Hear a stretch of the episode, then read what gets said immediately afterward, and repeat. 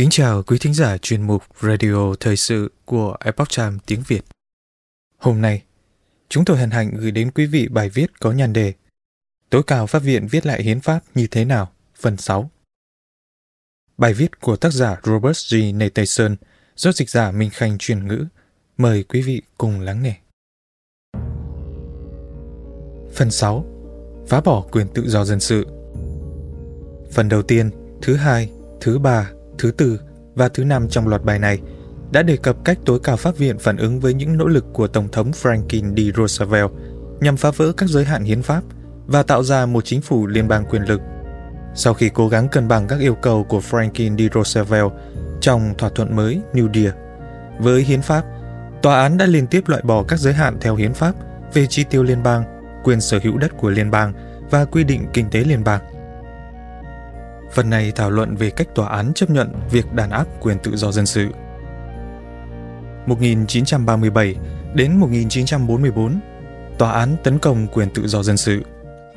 Hầu hết, các nhà sáng lập hiến pháp đều coi mục đích chính của văn kiện trong việc bảo vệ quyền tự do là các giới hạn quyền lực của chính phủ liên bang được liệt kê rõ. Tuy nhiên, các nhà sáng lập đã thêm một số biện pháp bảo vệ cụ thể, và sau khi hiến pháp được phê chuẩn, Quốc hội và các tiểu bang đã thêm tuyên ngôn nhân quyền vào đó. Mặc dù vậy, các biện pháp bảo vệ quyền tự do dân sự của hiến pháp vẫn chưa hoàn thiện. Ví dụ, hầu hết người Mỹ hiện đại sẽ ngạc nhiên khi biết rằng sự bảo đảm của tù chính án thứ nhất về quyền tự do ngôn luận không bảo vệ chống lại các vụ truy tố về tội báng bổ. Tuy nhiên, cách tốt nhất để bảo vệ các quyền hiến định là thực thi chúng theo ý nghĩa thực của chúng, nghĩa là như chúng đã được hiểu khi được phê chuẩn. Các thẩm phán có ý định mở rộng các quyền hiến định thì rồi cũng sẽ có ý định thu hẹp chúng. Điều này thực sự đã xảy ra trong những năm từ một nghìn chín trăm ba mươi tám đến một nghìn chín trăm bốn mươi bốn. Đầu tiên, tòa án tuyên bố rằng họ sẽ ủng hộ một số quyền hiến định nhiều hơn một số quyền khác. Sau đó, tòa án lại giảm các quyền mà nó đáng ra phải ủng hộ. một nghìn chín trăm ba mươi bảy đến một nghìn chín trăm ba mươi tám, một số quyền bình đẳng hơn những quyền khác. Hiến pháp bao gồm hai bảo đảm về quy trình pháp lý phù hợp, một trong tu chính án thứ năm bảo vệ chống lại các hành vi lạm dụng của liên bang và một trong tu chính án thứ mười bốn bảo vệ chống lại các hành vi lạm dụng của nhà nước. Như được hiểu ban đầu, các điều khoản về thủ tục tố tụng này chỉ có nghĩa là khi chính phủ truy tố quý vị về hình sự hoặc dân sự, chính phủ phải tuân theo luật được thiết lập từ trước, không được thay đổi các quy định khi sự việc đang diễn ra. Trong suốt cuối thế kỷ hai mươi, các thẩm phán ủng hộ trường phái tự do đã mở rộng các điều khoản về thủ tục tố tụng để bảo vệ các quyền mới được phát minh ra, chẳng hạn như phá thai. Trong đầu thế kỷ hai mươi, các thẩm phán ủng hộ phe truyền thống đã làm điều tương tự. Nhân danh quyền tự do hợp đồng, họ đã bãi bỏ một số luật về lương tối thiểu và giờ làm tối đa, cho rằng những biện pháp đó đã vi phạm quy trình hợp pháp. Tuy nhiên, vào đầu năm một nghìn chín trăm ba mươi bảy, năm thẩm phán đa số đã phủ định một cách hiệu quả các tiền lệ về thủ tục tố tụng truyền thống. Đó là vụ kiện Westco Hotel Company chống lại Paris.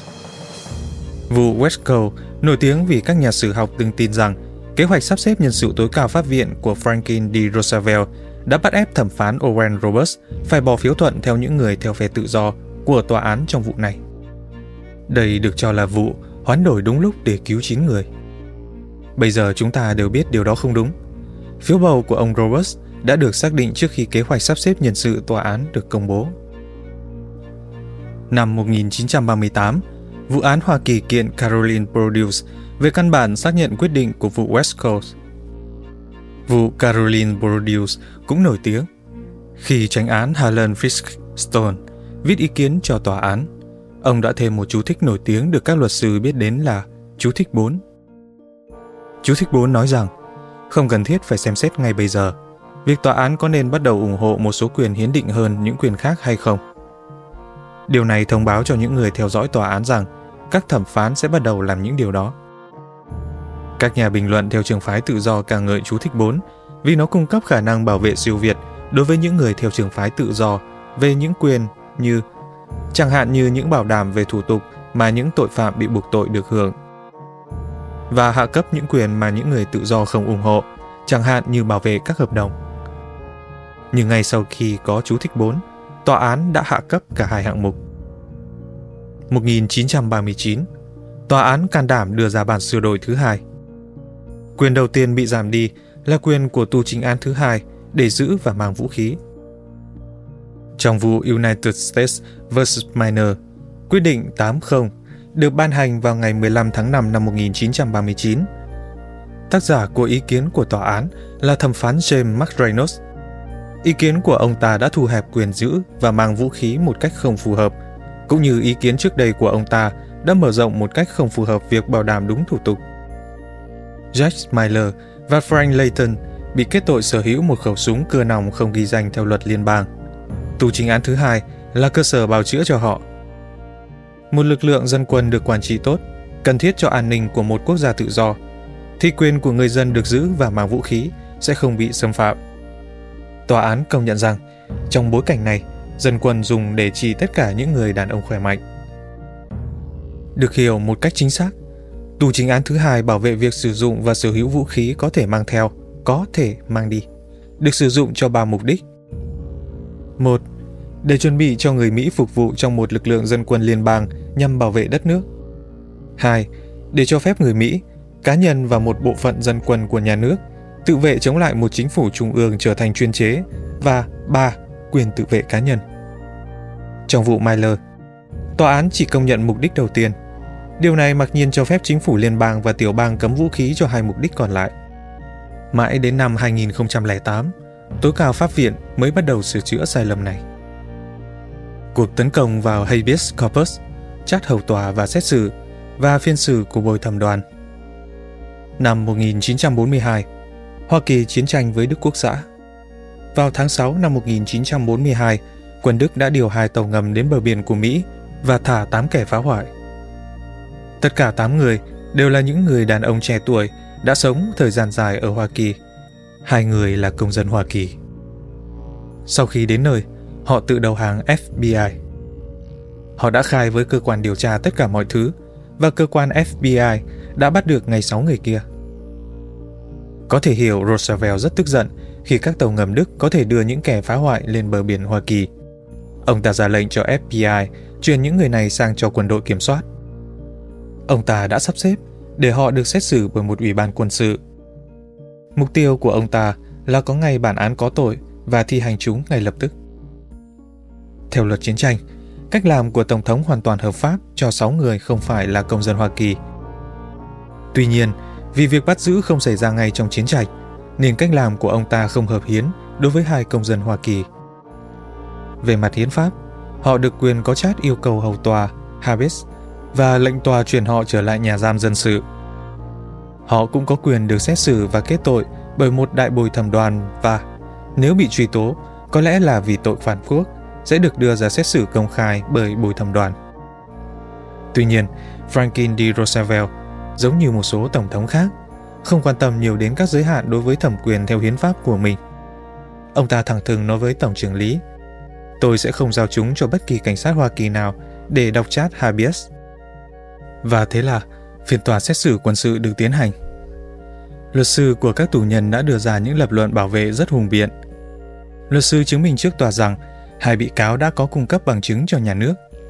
Luật sư cũng chỉ ra các tình tiết giảm nhẹ liên quan đến một số bị cáo khác.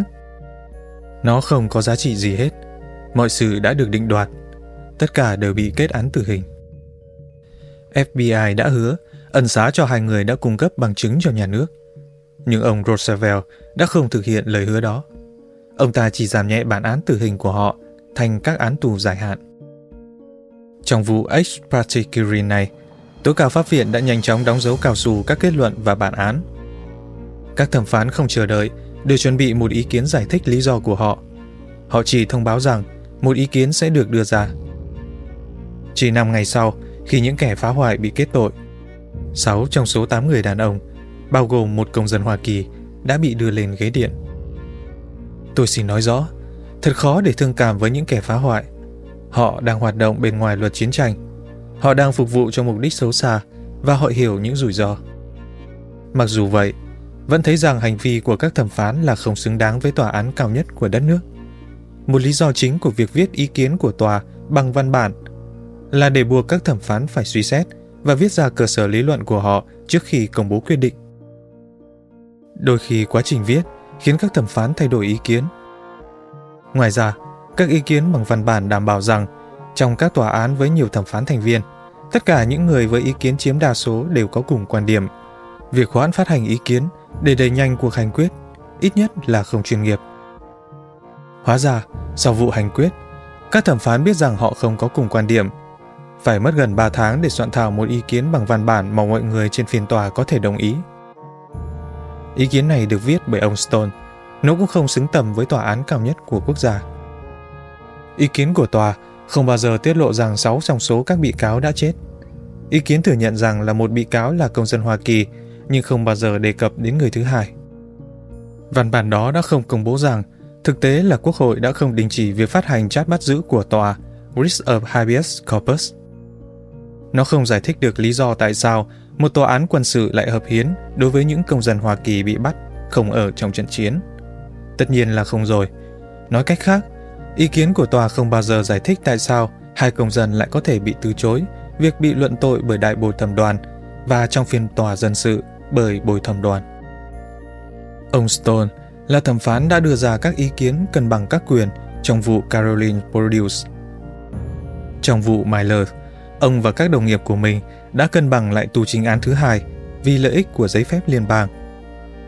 Và trong vụ Quirin, họ đã cân bằng thông qua việc vứt đi thủ tục chát hầu tòa habeas corpus, luận tội của đại bồi thẩm đoàn, xét xử của bồi thẩm đoàn và thủ tục pháp lý đúng pháp luật. Các thẩm phán, người viết lại một số phần của hiến pháp, sẽ viết lại những phần khác. Quý thính giả thân mến, chuyên mục Radio Thời sự của Epoch Times tiếng Việt đến đây là hết. Để đọc các bài viết khác của chúng tôi, quý vị có thể truy cập vào trang web epoch times viet chấm com. Cảm ơn quý vị đã lắng nghe, quan tâm và đăng ký kênh. Xin chào tạm biệt và hẹn gặp lại quý vị trong chương trình lần sau. Kính chúc mọi điều bình an và tốt lành tới quý vị cùng người thân.